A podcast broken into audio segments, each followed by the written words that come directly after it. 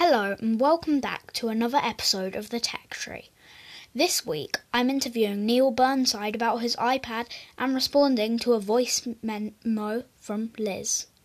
She wanted to know about how professional athletes used their smartwatches from our previous episode and what haptic feedback was. Both of those questions are going to be answered in this episode. I'll play you the voice memo. It's Liz here.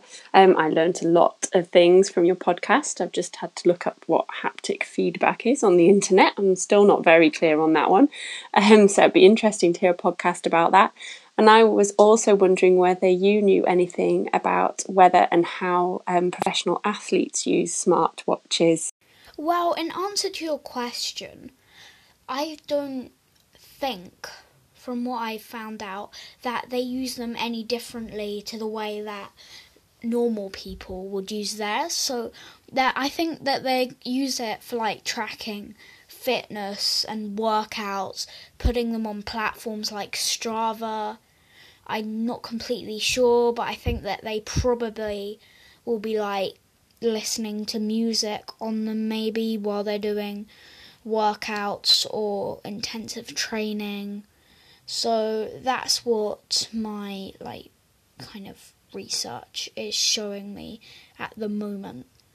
I'll f- keep following the topic, and if there's any more information, I'll let you know in one of the episodes coming up. So, yeah.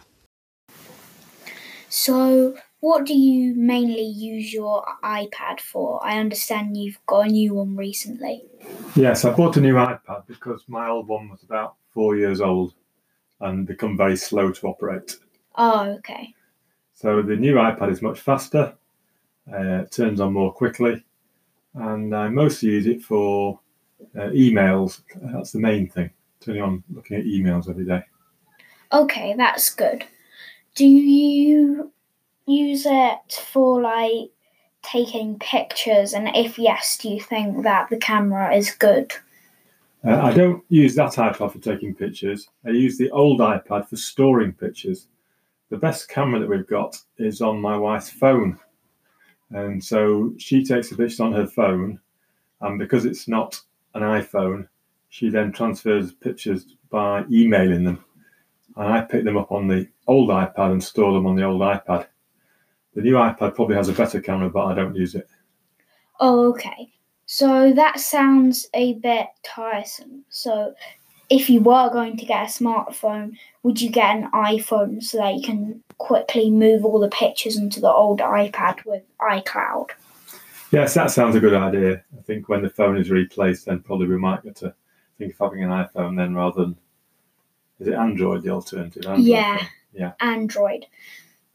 Google make Android, but they Google and Apple, then they don't really work together for file transfers and things like that. Right. So we. So. The other thing I use the iPad, the iPad for is when I'm buying things. Uh, I buy thing quite a lot of things from Amazon, so that's very good. Uh, so so they have my. Uh, debit card details. It's very easy to buy things from Amazon, and I use it to search things to buy from other sites. Oh, okay.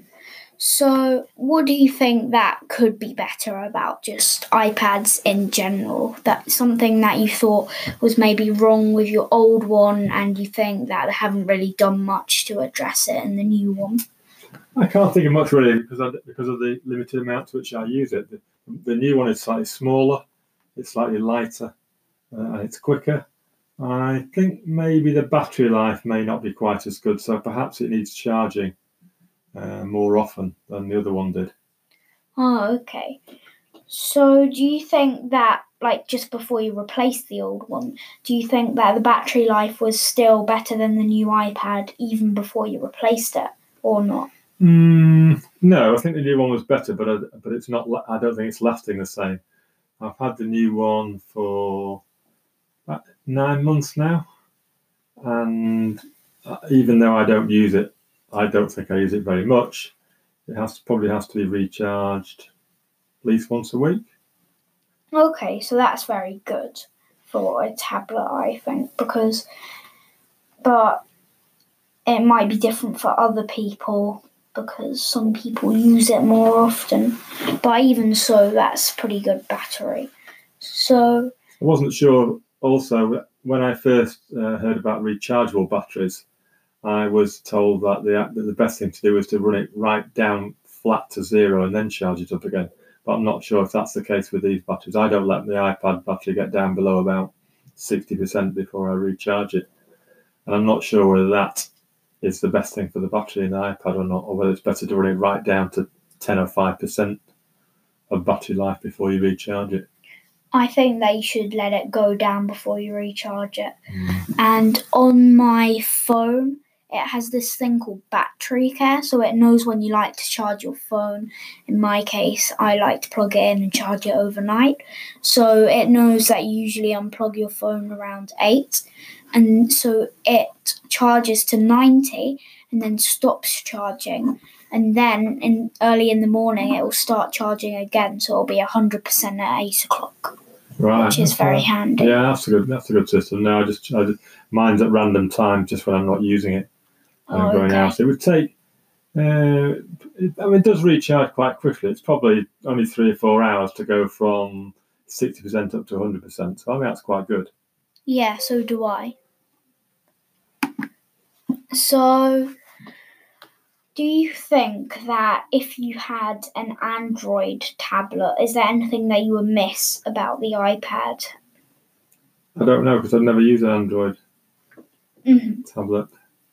Well, Android is like Google's version of iOS, which is what iPads run. So basically, Google want you to buy all their things and they have like an Android-based O S on.